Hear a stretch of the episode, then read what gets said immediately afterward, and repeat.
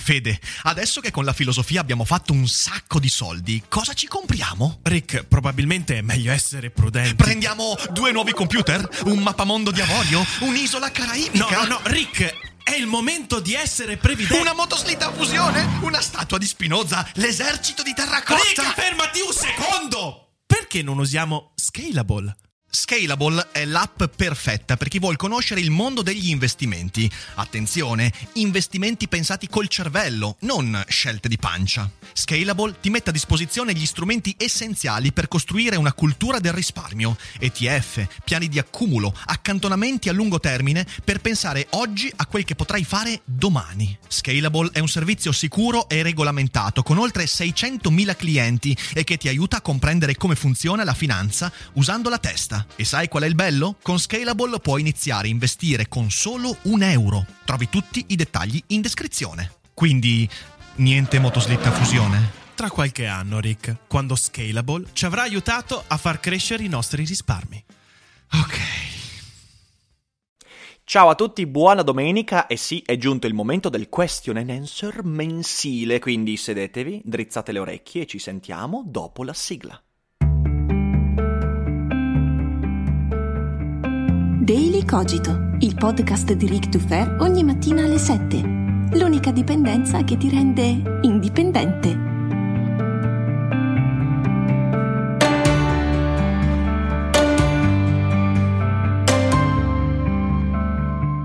Eccoci qua, eccoci qua per un altro episodio domenicale di Daily Cogito. Quest'oggi avremo un episodio un po' più breve, credo, perché è un weekend molto molto pieno e la prossima settimana comincia la Shakespeare Week, che non si chiama Shakespeare Week, si chiama hashtag sette Shakespeare, è un casino, ma insomma era un tentativo per non creare una parola lunga come Shakespeare Week, che eh, Twitter avrebbe rifiutato, Instagram avrebbe vomitato, quindi insomma eh, se vuoi volete seguire la settimana tematica dedicata a Shakespeare, utilizzate quell'hashtag e come sempre si svolgerà da domani, ovvero lunedì ventuno ottobre, fino a domenica ventisette ottobre e sarà una settimana bellissima in cui discuteremo di come questo grande autore possa darci strumenti per capire meglio il nostro mondo e la nostra vita.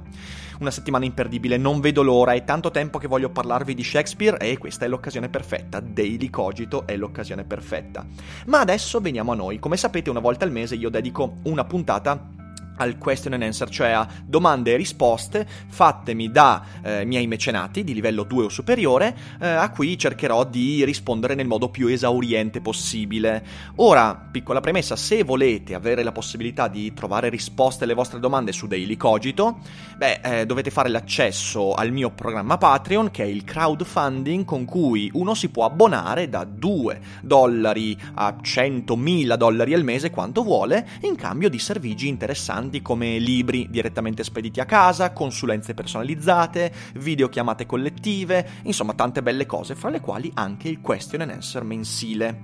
Prima di tuffarmi però nelle domande del question and answer ufficiale, vorrei rispondere a una domanda che mi è stata fatta nella chat dei mecenati. E la domanda è: Rick, ma perché tu registri tutto in piano sequenza, cioè registri tutto senza tagli, senza montaggio e queste cose qua?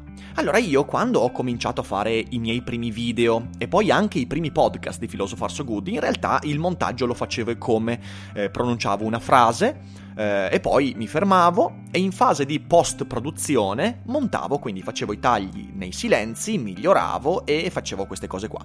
Poi mi sono accorto che, a parte che non mi divertiva molto come attività, cioè nel senso, sì, il montaggio è bello eh, perché ti permette di dare ritmo al discorso, impari anche ad esprimerti con un ritmo più consapevole, quindi ho imparato dal periodo in cui facevo montaggio, però poi... Poi in realtà non mi piaceva, a me piace parlare davanti al microfono, davanti alla videocamera di cose che amo e la post-produzione, gneh, non mi piace particolarmente. Quindi ho deciso di registrare tutto in piano sequenza.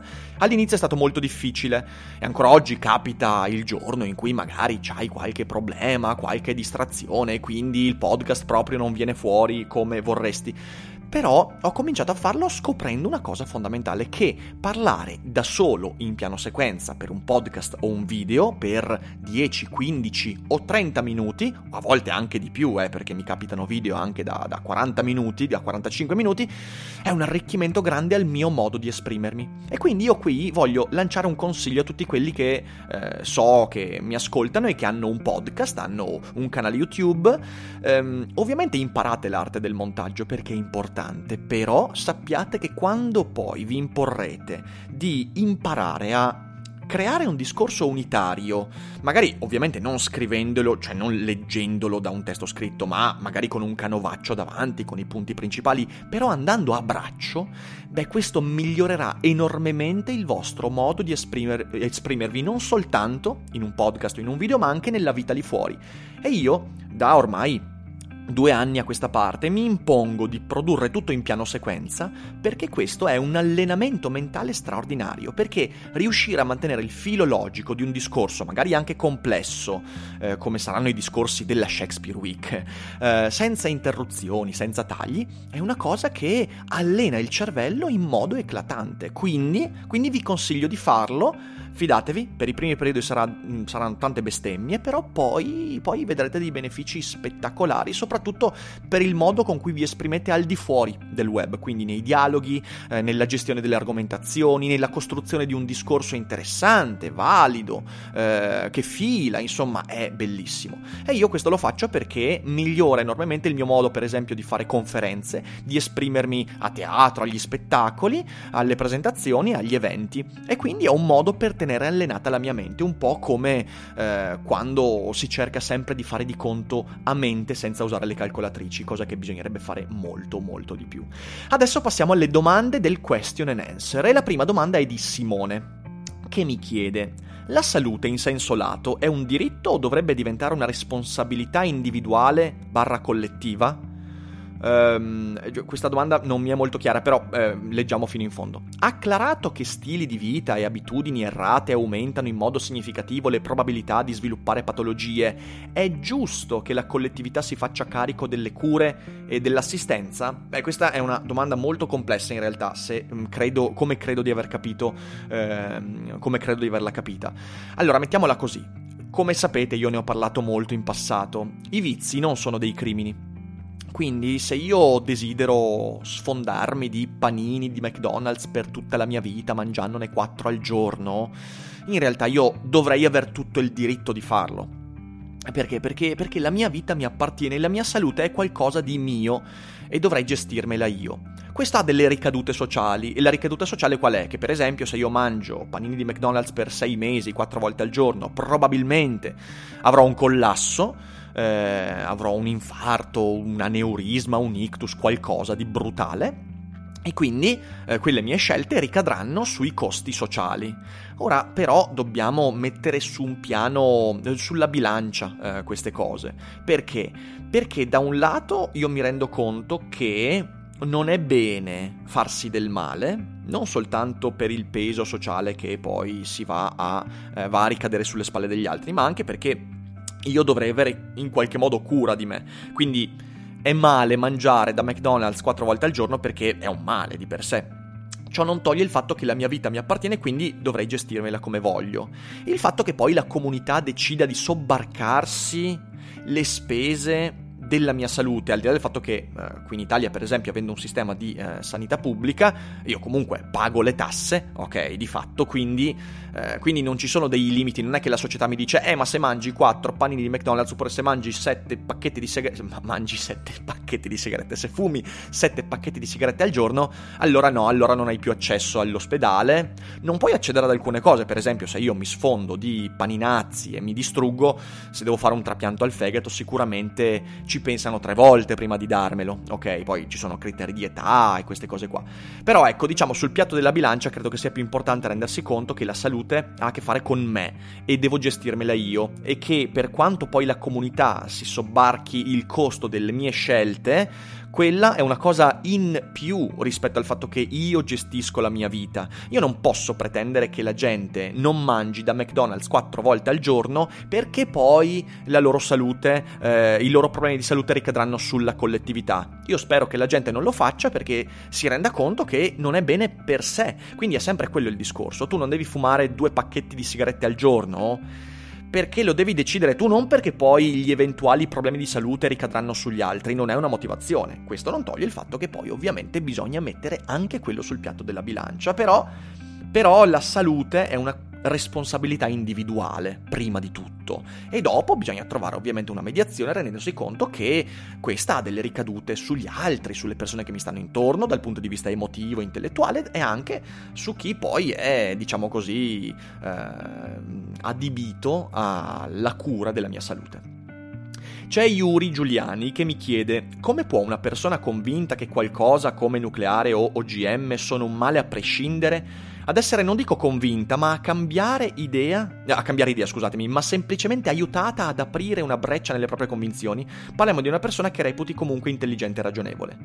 Allora, una persona intelligente e ragionevole per me non può mai essere a priori convinta che qualcosa sia un male. Cioè, una persona intelligente e ragionevole è convinta di qualcosa, però sempre aperta alla possibilità di cambiare idea. Quindi nella domanda già dal mio punto di vista c'è, c'è una falla, c'è una falla. Se uno, se uno decide a priori di non dover mai cambiare idea, di essere convinto di questa cosa, qualsiasi cosa, eh, eh, bah, già, già di per sé non è per me una persona ragionevole e intelligente. L'intelligenza è capacità di adattamento soprattutto alle argomentazioni che ti vengono poste.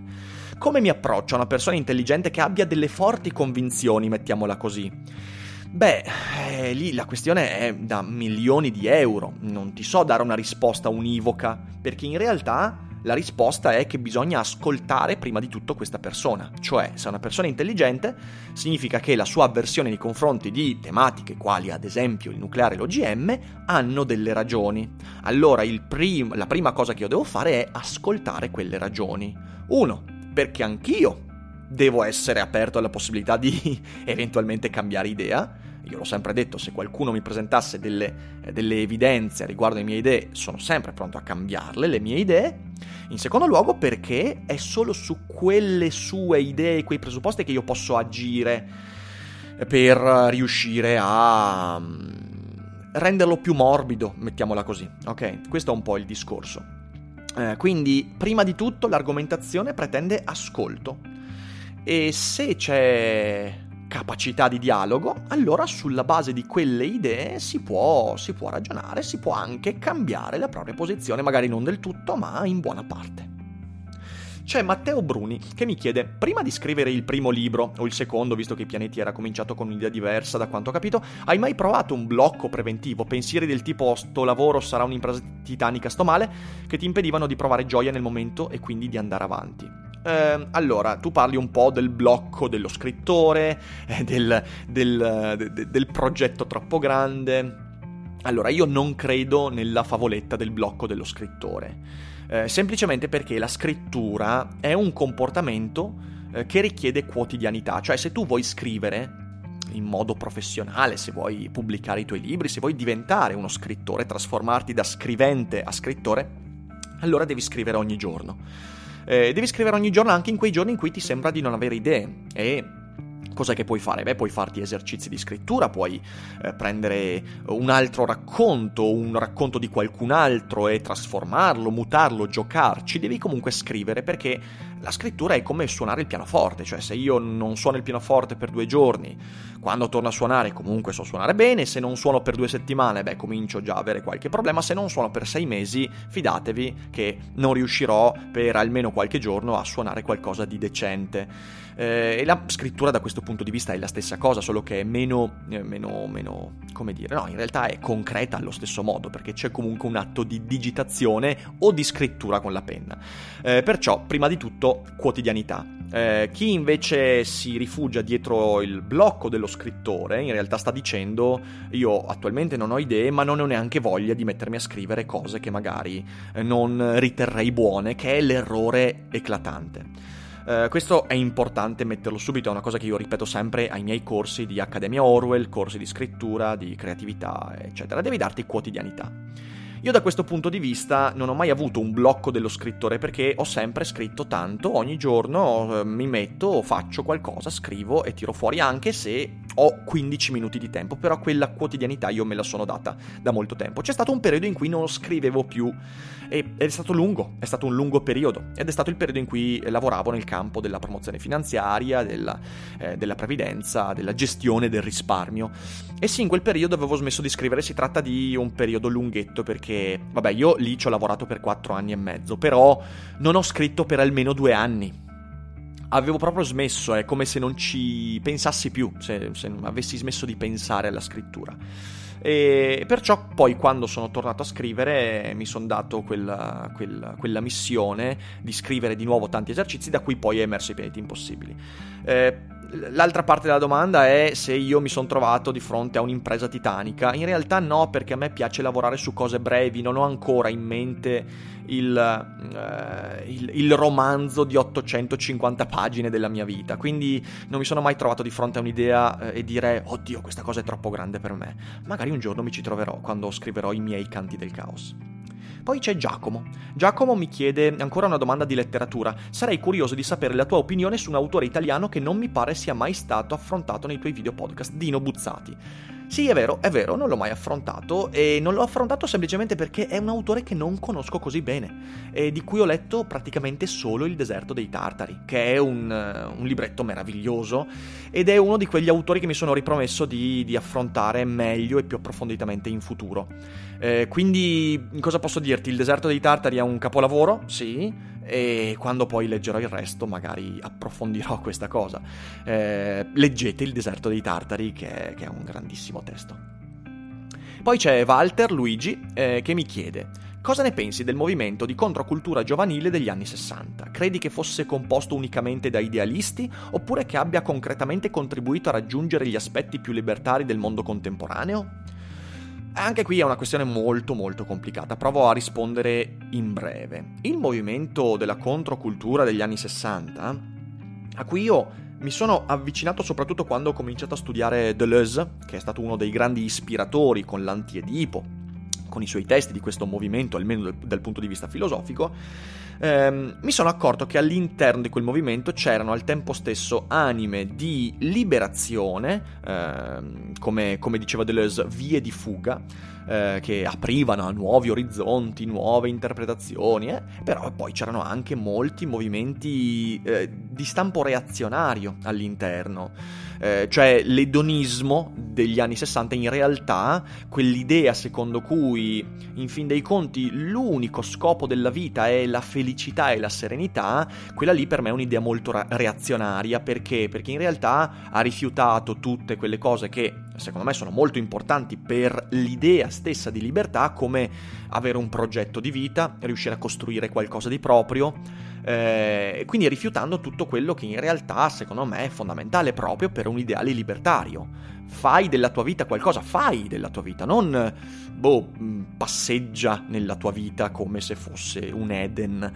Ehm, quindi al tempo stesso credo che per esempio nella, nell'ambito della sessualità il movimento controculturale degli anni sessanta sia stato straordinario perché, perché ha aperto, eh, non ultimo con lo sdoganamento della, della pornografia, che ha permesso, permesso grandi conquiste dal punto di vista dell'emancipazione sessuale. Uh, quindi da quel punto di vista sicuramente è stato libertario. Da molti altri punti di vista, e primo su tutti quell'edonismo a tutti i costi, edonismo, lo chiamo edonismo pigro, cioè la convinzione che i piaceri della vita siano accessibili soltanto attraverso la contemplazione, ok?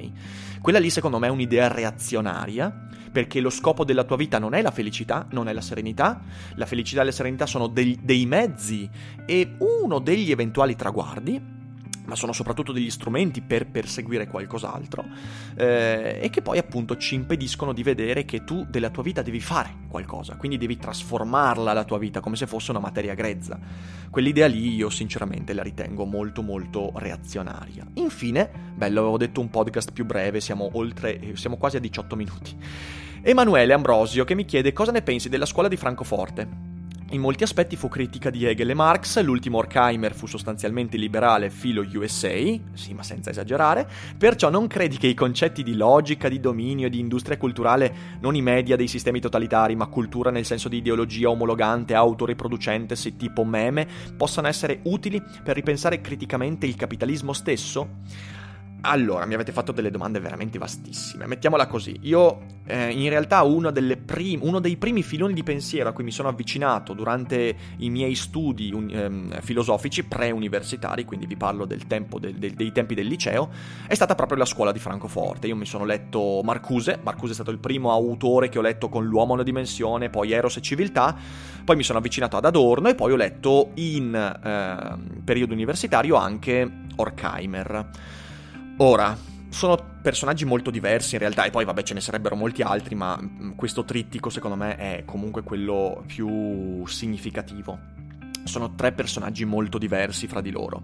Eh, Marcuse è l'autore che è rimasto, a mio parere, più radicalizzato nell'ambito marxista, e in effetti Eros e Civiltà è una rip- riproposizione di tematiche marxiste eh, in salsa, che mi verrebbe da definire sì freudiana o comunque postmoderna sotto molti punti di vista, ed è un autore che io ho ritenuto importante per la mia formazione, da cui poi ho preso le distanze eh, in un secondo momento. Poi c'è Adorno. Adorno ovviamente è quello che ha maggiormente lavorato sul concetto di industria culturale, e per Adorno io ho sempre avuto un grande rifiuto, e ricordiamoci che gli autori per cui sento un grande rifiuto sono di solito gli autori autori a cui do maggiore peso, e infatti io mi sono letto tutto di Adorno, e, e io credo che la sua visione dell'industria culturale in realtà eh, sia stata omologante, almeno quanto l'industria culturale lui la ritiene omologante, cioè eh, lui ha preso una cosa vastissima come la cultura di massa e l'ha comunque rinchiusa in delle categorie molto molto semplificatorie.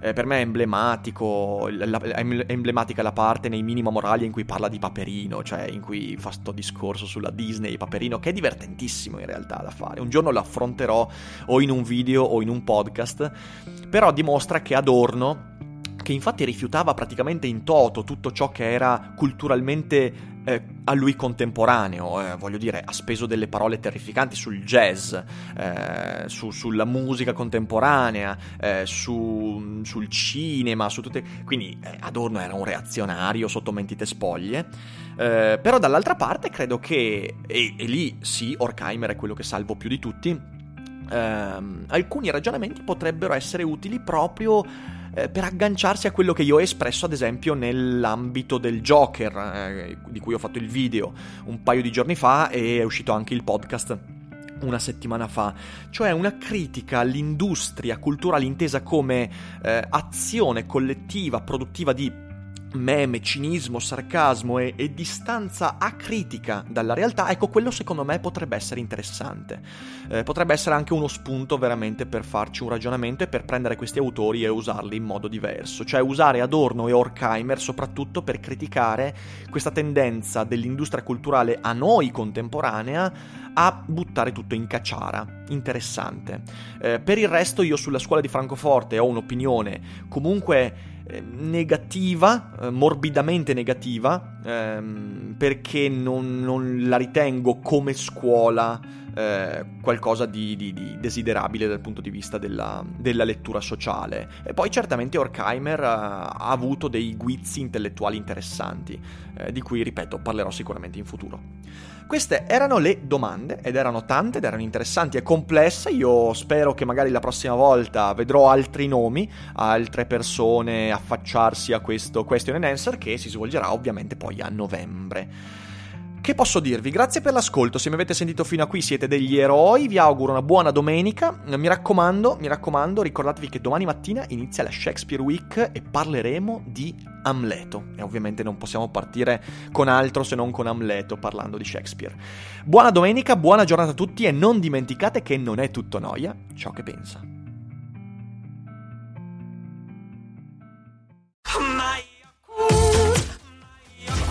Se a volte ti senti così, ti serve la formula dell'equilibrio. Yakult Balance, venti miliardi di probiotici L C S più la vitamina D per ossa e muscoli,